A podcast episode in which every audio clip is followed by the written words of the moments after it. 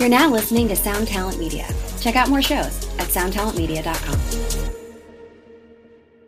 Hey everybody, just wanted to give a little context before we kick these next couple episodes off.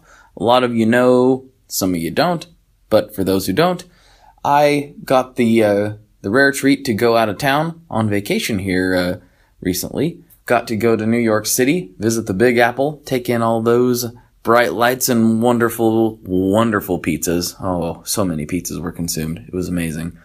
Um, I also got to go to the Fear the Riff Expo, which you guys heard. They sponsored an episode here uh, recently, and that was all fantastic and wonderful and every other great adjective that you could use.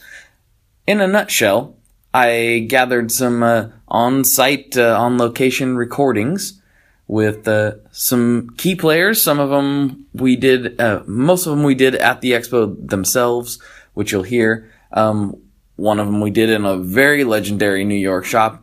You're gonna really, you're gonna hear that one uh, right now, actually. So here you go. And uh, so yeah, that's just a little context for this uh, these next few episodes. I hope you enjoy them. They're a little condensed. They're a little uh, little different than the normal format, but we we do get to the all important question. So never fear, never fear. Also, wanted to recognize that this episode is sponsored by Sinusoid. Yes, they're still sponsoring this crazy podcast and this crazy project known as the Tone Mob. Sinusoid cables are the bomb. The dudes that run it are the bomb.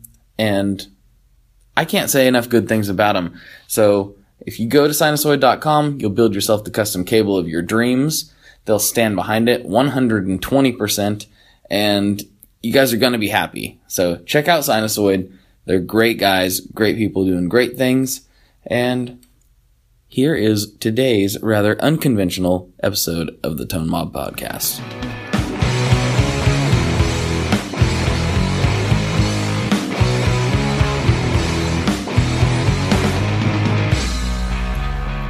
Hey everybody, uh, we're here at uh, Carmine Street Guitars in New York City, New York, and I'm talking with uh, Nick Kelly. Rick. Rick Kelly. Rick Kelly.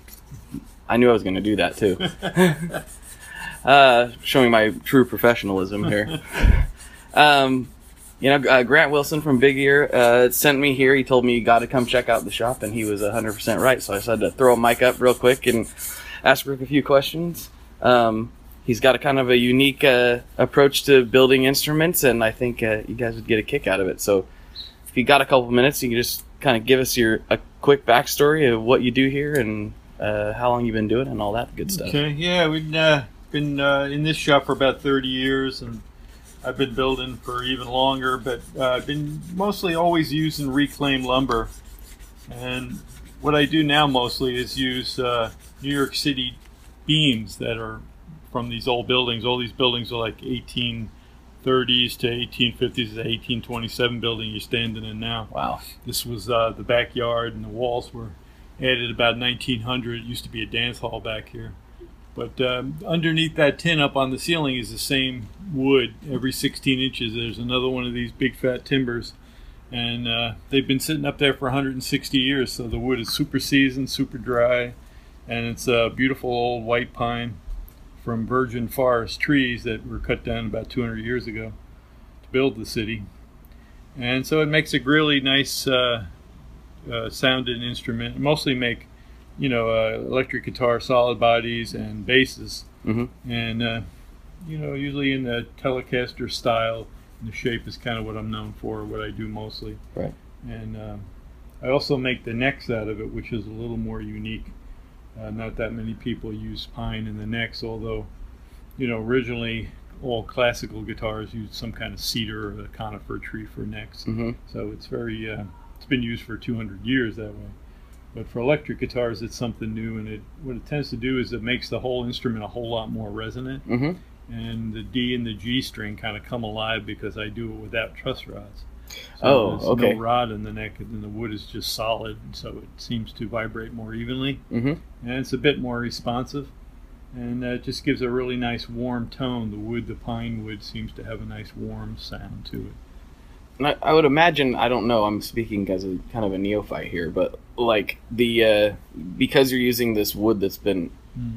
you know dried out and seasoned for so long, you probably don't run into as much. Uh, you know, the truss rods are kind of a that can be viewed as sort of a band aid solution. Yeah, it is actually. That's because of the wood that they usually make guitar necks out of. They actually use maple, which is a good hardwood, and you would think it's harder than pine and better in some ways, but Mhm. yet it's the way the trees grow. When you look at the way maple trees grow, they have to bend and move through the canopy to get to the sun.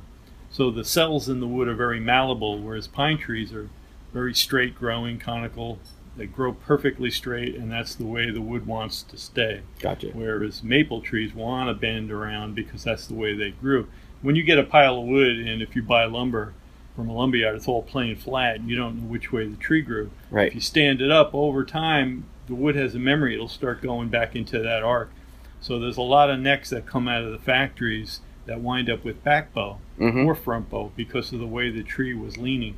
So yes, they rely on truss rods to try to keep them straight. In fact, nowadays they have truss rods that work in both directions Right. to keep the neck straight if it does tend to go into back bow. In the old days, you would just discard that neck and get another one. hmm So it's a little better now for that. But uh, even though the wood's harder, it's actually not as good because the pine enables you to use wood that's way more resonant, hmm way more straight growing, and way more likely to stay straight, and also sounds a whole lot better. Right. Not only is it coming from uh, old seasoned wood, but also those were probably old growth trees Well, that that's were. exactly yeah. yeah. That's the biggest difference. I wouldn't go to a lumberyard and buy pine and Mhm. do the same thing as I'm doing here. It wouldn't be nearly the same. Trees today grow way too fast. They they kind of grow them for lumber for commercial use. Right. So they cut the trees down when they're way too young. These trees were way compressed. They were virgin forest. They had 200 years to live, and you know they were totally mature. Whereas today, what they call a mature tree, it's only like 50 to 80 years old Oh wow. where the tree really has 500 years more to live. but they just say, "Oh yeah, it's mature. It's big enough. Cut it yeah, down. it's big enough to cut it down. There's yield enough lumber. We need that wood, so Mhm. that's what they do." Gotcha. Gotcha. So what I'm I don't imagine you probably started out working with these materials. You probably started out kind of well, more I actually came out of sculpture in college, and I was doing woodworking at the time, and I didn't have money for materials, so I would go to Druid Hill State Park. I went to college down in Baltimore, Mhm. Maryland Institute, and um, I would get wood from Druid Hill State Park that was, you know, wood that was thrown away basically too. So I started reclaiming wood way back in the late '60s. okay. So I've been doing it ever since in some form or another. But this pine uh, idea of using the New York City timber wood is really more like the last 10, 15 years I've been doing that steadily. Yeah. You're totally doing it before it was cool though. Yeah, oh yeah, yeah. Yeah, I've got uh, some pine guitar bodies that I did back in 1991 and two. So Wow. Doing that a long time. So you went right from sculpture into guitar building. Yeah, actually, uh, while I was still in school, I was trying to help pay tuition by making Appalachian dulcimers and doing Okay. juried craft fairs. So that's what I did for several years while I was in college. What got you into the more electric side of things? Uh, it was just kind of an evolution of when I was making the guitars. I was actually doing, you know, because I majored in sculpture in school, I had done a lot of carving and woodworking that was a little more decorative. And so people were ordering my guitars about halfway because of that. Gotcha. because of the decorative factor and the carvings I did on the bodies. And they just sort of lends themselves to solid body guitars rather than acoustic guitars. Of course. So I kind of switched in about, uh, oh, I guess around 1970. I kind of switched over to electrics and been doing it ever since. Did you study under anybody as far as the process of making instruments, or did you? No, kinda- back in 1960s, there was nowhere to go to school or learn how to build. You had to go to, to another country. You'd have to go to Germany or, or Spain or Wow.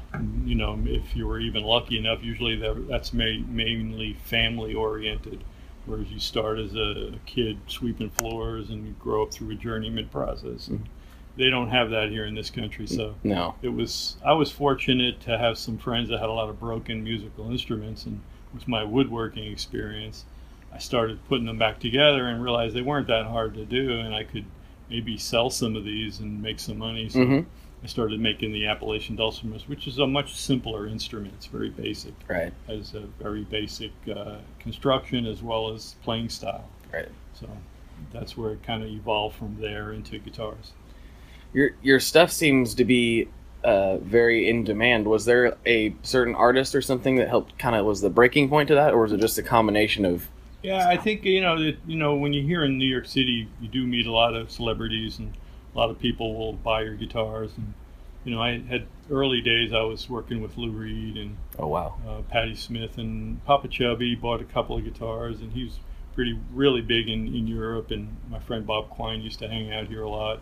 He bought some of my guitars and some of the bands he played for in Japan were also buying them. And so yeah, it kind of developed from that. But uh, it was really when I got into this pine thing, using the New York City timbers with certain buildings. Like I get wood from the Chelsea Hotel and from uh, down on the Bowery. There's all the old Mhm. McGurk Suicide Hall. I got some really historic buildings. Chumley's over on Bedford Street. McSorley's the oldest bar in New York. Wow. I've gotten wood from some really iconic buildings, and people kind of like that idea too. They want uh, wood from a certain place. Of course, Yeah. I can totally see that. Yeah. That would be Yeah, a way of making history li- live on. yeah. It's sort of getting a piece of old New York. I call it the bones of old New York. This wood, this is the bones of these old buildings. it totally is. Yep. Hey, You kind of told me off mic. Uh, if, I, I don't know if you want to talk about this on mic, but how do you get most of it? Seems like it would be really challenging for most people. Uh, yeah, it's it's uh, everywhere in the city right now. These buildings are like going on 200 years old, and there's a lot of reconstruction going on. People, you know, the way they were designed originally, they had all these little rooms, plaster walls. It was a way of heating it and keeping it small. You could close off the upstairs. right. But um, nowadays, people are trying to open up the buildings, so they they open them up. You know, they want bigger kitchens, bigger rooms, and a lot of the wood gets discarded. And so I do a lot of dumpster diving. And if I see scaffolding, I'll go talk to the construction crew, and people tip me off all the time. Kelly, there's a pile of wood over here. So Mm-hmm. yeah, all last week I was hauling wood back, and we just hit a bunch of buildings that were throwing wood out. You were loaded up in here. Like, yeah, it's packed. I don't know if you could get much more at this point. I had a I had a lot of wood in the basement, but my landlady said, you know, it's not in your lease to use the basement, so Oh, come I had to bring it all out. of Come on. so now it's all up here. That's cool. Do you have uh, um, any? I mean, this might be hard to pick because you've worked with so many guys. Is there any particular artist you really enjoy working with? Uh, hmm. Well, I mean, you know, it, it, it's true. Like I have worked with so many, and I like them all. Anybody who's really interested in my guitars, I have to say that I really enjoy making guitars for them, especially when you know they're going to use them and they're going to record with them. And you know, Bill Kirchen's one of my favorite players, and he's he's one of the more dedicated uh, artists that I have. A lot of guitar players have lots of guitars from a lot of different builders, a lot Mhm. of different factories, and they'll use them occasionally. But when you find somebody who just drops all his other guitars and plays your guitar, you do sort of you know get more attached to their music and their sound. Of course. So that's sort of been happening too. With, uh, different, uh, like you know, like I said, Bill Frisell, Bill Kirchen, those guys. I love their sound. Marc Ribot. Mm-hmm. Know, we got a lot of local guys here in New York that are incredible. But uh, you know, Patty, I love seeing when Patty gets up there. She's, we got a picture of her on Instagram from just last week where she was playing the guitar. I made her 15 years ago. That's so cool. Yeah. Um, to go back to the guitars themselves a little bit, is there with the because we're you know kind of a lot of us have gotten accustomed to having truss rods. Would there be any considerations for instruments that don't have them? For instance, I mean, there's the ones that you build, but my dad also has an early Martin that doesn't have them. So we're real careful with it, and maybe I don't know if we're overly sensitive or Probably are. I mean, I've seen Martins from the, the 30s that are still straight as an arrow. hmm Uh, they, you know, they usually used some sort of stiffening rod down the center of the neck on Martins. They had a T-bar in the early 30s that they used. It was a metal, you know, like an I-beam, like half an I-beam. And so that those necks are really straight and stiff, and they'll never go anywhere. Even though the mahogany that they used isn't like the pine, it has, uh, but it's a pretty similar tree in the way it grows. It grows very straight. It's a rainforest wood. Even though it's the softest of the hardwoods, it wants to stay straight because of the way the tree grew. So mahogany is a very stable wood. It's good for necks. hmm Martins have done that for so long that uh, recently they started using truss rods just out of pressure. I think people are Right. scared. You know, they don't they don't necessarily want to take the chance, and they're always like, well, what happens if it does work? And I said, well, I've got guitars that are 20 years old and haven't moved at all, but I'd say you never know. You know, if it does move, we can always uh, put a truss rod in Mm-hmm. or uh, make you a new neck, you know, whatever. But Yeah. I stand No. behind them. You know, I think they're uh, very reliable, and uh, I like to make the necks pretty big anyway, too. And like during the war era, Gibson had a guitar neck that I kind of modeled my necks after. It was a, a J45. Mm-hmm. It's a big jumbo banner series, and they made the necks.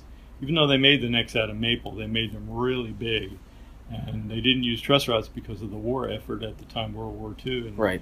so they uh, Metal shortages Yeah, metal shortages. So they they made this neck gigantic, and people love it. It's one of the most desired guitars because of that huge neck it has. And a lot of the guitars from that era, from the, the 40s, uh, were Harmony and Kay A lot Mhm. of the smaller companies made their necks out of, of poplar, which is softer, so they made them bigger. Right. But the, the feel is great. You know, it actually relaxes your hand more when you have a big neck. It's small, skinny necks were just uh, a, a marketing ploy from the guitar factories in the 60s where they said our necks are faster because they're skinnier. Right, we can And shred. just- yeah, Yeah. and they just kept making them skinnier and skinnier. And then everybody started getting tendonitis, carpal tunnel, and other problems because they're pinching Mhm. on skinny necks and their hands are getting cramped because their hands aren't full of the wood. You know, you have this little skinny thing that you're trying to play on, and you wind up, you know, getting cramps, and, and it starts to lead to more problems. So it was really uh, not a, a, a truthful idea that they were promoting. It was more of a gimmick just to get people to buy their guitars. Yeah. So, but uh, you know, good guitar players uh, know the difference, and even on electric guitars in the 1950s, Fender necks were much bigger, Yes. and And Gibsons too. yeah, and a lot of the guitar players that you know wound up making signature guitars from Fender say they used to tell them that uh, I play a 50s guitar, it has a big neck. Why are you making this neck so skinny? it's not a representation of what I play Mm-hmm. and the guitars were their signature model. So Fender started giving in a little bit, making them a little bit bigger, but actually, you know, they they went back to skinny necks because people are, are kind of stuck in this idea that they think that skinnier necks are faster and play easier. And, and you do feel a little bit of that when you first pick a guitar up, Mhm. but after a few minutes, you realize, you know, it's actually a cramping sensation. And when you play a big neck, you don't feel like that's happening. Plus, you don't feel like you're playing any slower. In fact, you kind of enjoy it more. And I find when people sit and play my guitars, they'll actually not want to put them down. They keep playing them. Mhm. So it says something to me right there that that's that's true. But there's also some uh, hand surgeon guitar players here in Manhattan. that- Oh, okay. that actually use that as a recipe to cure the problems that guitar players develop and say, you know, get a bigger neck, you'll re- relax more. Mm-hmm. And it works. That's interesting because yeah, when I first started playing, I played uh, Gibson with a '60s style neck, Mhm. and I still like that guitar. Mhm. Um, um, but over the years, and it's weird because I've always thought it's weird because I got short, stubby fingers, and I was like, I shouldn't like these big Mhm. necks, Yeah. but I like huge necks. yeah. and well, my, my, uh, my example there is uh, Segovia, and he Mhm. had same thing. He had short, stubby fingers. But he mastered that gigantic two inch wide classical guitar neck, which has never changed. In 200 years, the necks are still the same as they've always been. Mhm. They never went through that, well, our necks are faster because they're skinnier. right. You know, classical guitars have never changed their design. They've been held in tradition, And not out of stubbornness or uh, snobbiness. They actually work better and sound better. And everything, there's been just as much experimentation in classical guitar building as there has in electric guitar building. And they always wind up going back to the 1830 Torres design classical because it's the best. hmm Do you find I'm I'm I didn't I just know if I pick one up if I like how it feels. I've never sat down and measured anything because I don't.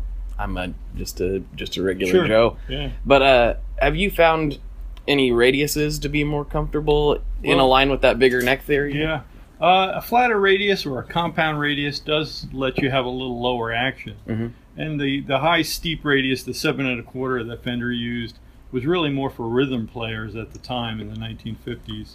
And they like to tend to put their thumb over, wrap, wrap around the Right. neck.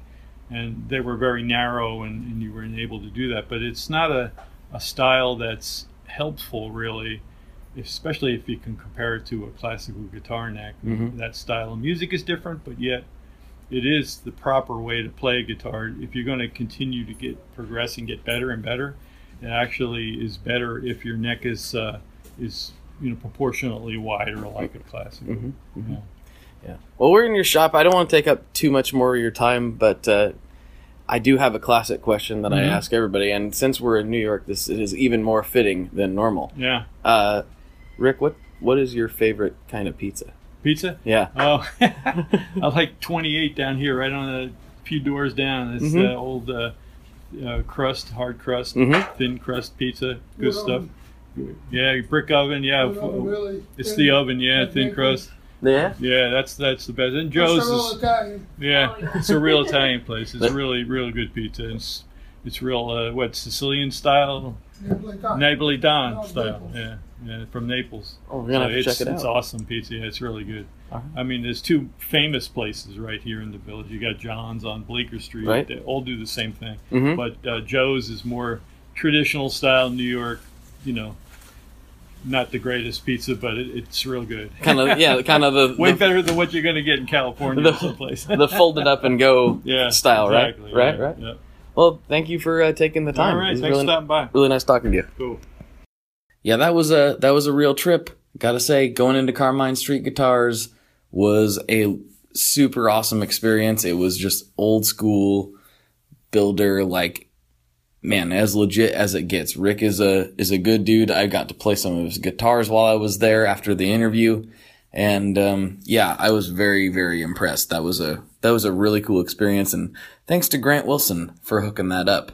Um, there'll probably be a lot of plugging going on in this little mid-roll portion before we get into the next part of this two-parter episode.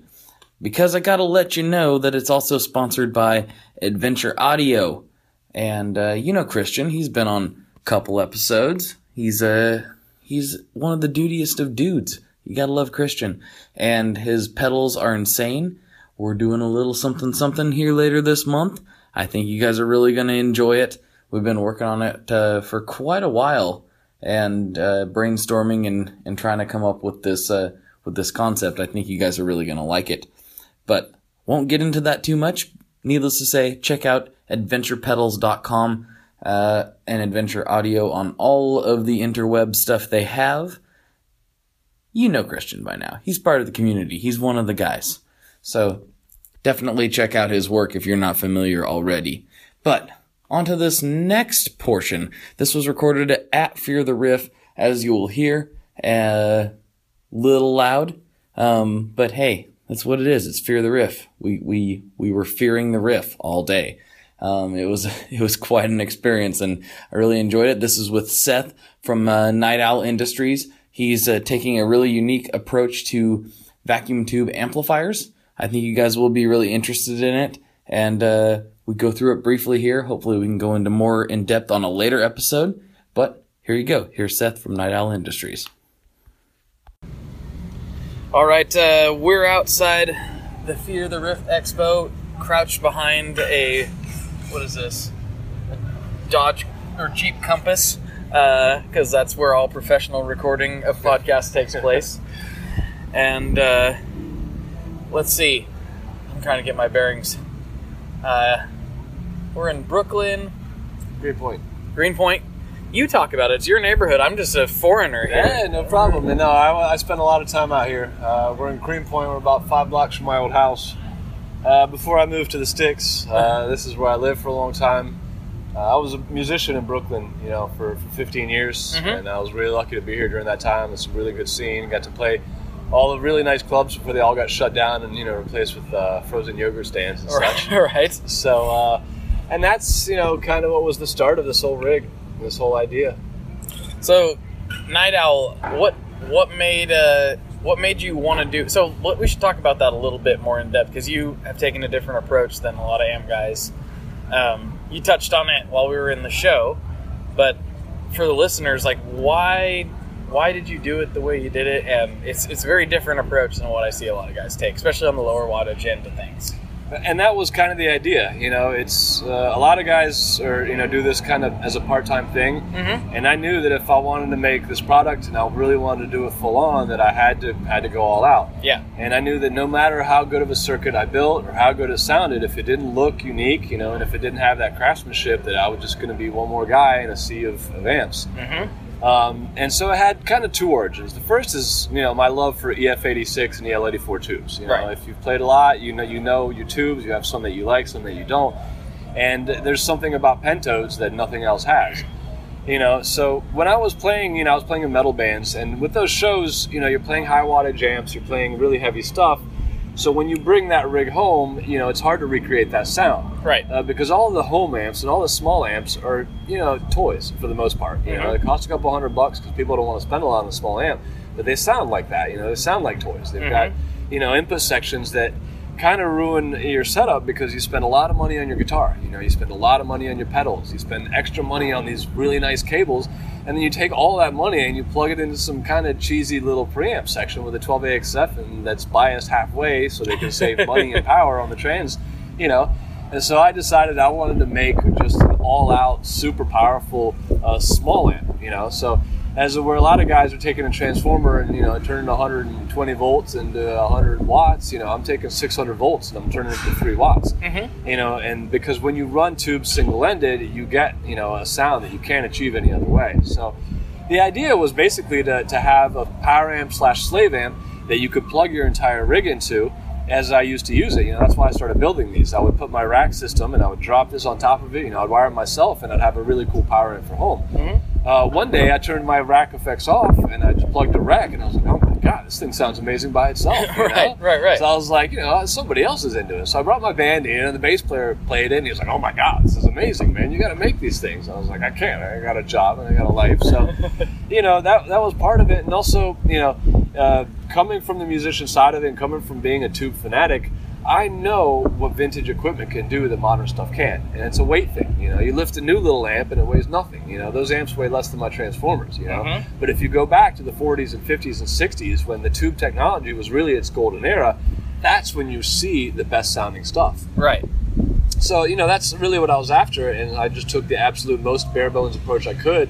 You know, to getting that sound and only buying the best parts I could to get it.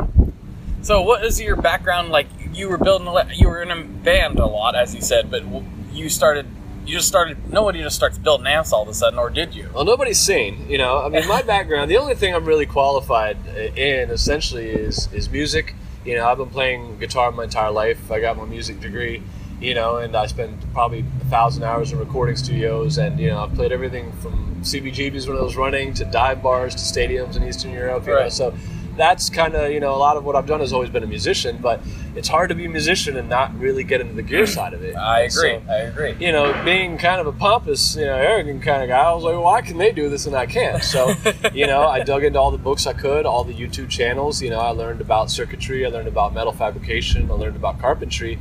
Um, and eventually, you know, I quit my job uh, and I just moved upstate, rented a little space, you know, and just decided this is what I'm going to do. And I locked myself in this little space and just started building. Uh, that was nine months ago. You know, um, I managed to make this connection in Russia for some, you know, good deals on the tubes, which are really hard to find because new tubes, you know, not trying to offend anybody, but new tubes don't sound very good compared to old ones. You know, the tubes I'm using are testing at 130, 140% because they're old, because they're new old stock. So, you know, knowledge of those types of parts really helped me a lot. Um, and just really wanting to be part of this business. You know, I saw what pedal makers were doing, and I was thinking, man, look at these guys. They have all these great finishes. They have all these great varieties. You know, all these different shapes and all this cool stuff. And look at guitar amps; they're all square boxes. They're all rectangles. And it's like, why isn't anybody really doing anything innovative on the on the design side? So, Right. you know, on the circuit side, I kept it as absolutely basic as possible. And on the design side, you know, I tried to give it something new. Um, and my, you know, the experience I had in metal fabrication kind of gave me the opportunity to do that. Of course. Um, and it let me make a different looking amp than everybody else's, which is, you know, hopefully some of the attraction about these. It would definitely was for me. I mean, I seen them uh, on Instagram, of course, where where all gearheads find most things these days. Sure. And uh, and I was like, oh, and they're gonna be it. Oh, they're gonna be it Fear of the Riff. So what was it? Is it just the kind of the proximity that made you want to come to this one first, or Well, uh, my friend Thomas Voida, who runs uh, Savaria Studios, which is a local studio around here, you know, and it's a really great studio. It's affordable, and he was the guy who was like, "Seth, you know, you got to get out there and you got to, you know, do the show. It's, Mm-hmm. it's specifically boutique builders, you know." So I'm like, okay. So I contacted John. You know, I got a, I got on there, and um, really, this is kind of what I've been working towards uh, Mm-hmm. the whole time. So. Uh, he turned me onto the show. I got in, touch in touch with John, you know, and he set me up uh, with with a good booth and good placement, which is really cool of him. Um, and that was it. I knew it was going to be in Brooklyn, and having spent a lot of time here, you know, it's not a far drive from where I live upstate. Yeah, there you Green- go. know, in Greenwood Lake. So I was like, hey, man, it's my shot. There you go. Cool. Well, it looks really cool. Um, I'm excited to dig into it here pretty soon. I was especially intrigued when you said you designed it with the pedals and uh, preamps and stuff in mind. And uh, as everyone knows, I'm a huge fuzz nerd and all that kind of stuff. So Yeah. I'm really excited to hear about that stuff. I don't want to keep you from your booth for too long. These are going to kind of be mini segments of what the podcast normally is, and actually a lot more focused than what people are used to hearing. so uh, usually we get off into all kinds of things. But since we're here and we are in New York City, and uh, uh, it would be remiss if I didn't ask you the classic question of what is your kind favorite kind of pizza? Oh man, you know, I gotta say, really, New York pizza is the closest you can get to Italian pizza. You know, I grew up in Italy. I lived there until Mm-hmm. Okay. I was nine. You know, and I moved to the states, and the hardest part of moving to the United States was the food. You know, so being in New York is amazing. You know, the food is amazing. The pizza here. Um, you know, there's a spot I was at last night, Ribalta on East 12th, and Okay. that, in my opinion, you know, I got no affiliation. I'm not trying to give free plugs, but if you're in Union Square, you know, and you want the best pizza around, that spot is great. All right. You know, for somebody who grew up around good pizza, you know, it's uh, there's nowhere to eat like here. I live upstate, and the food is horrible. So Oh, no. it's nice to be home.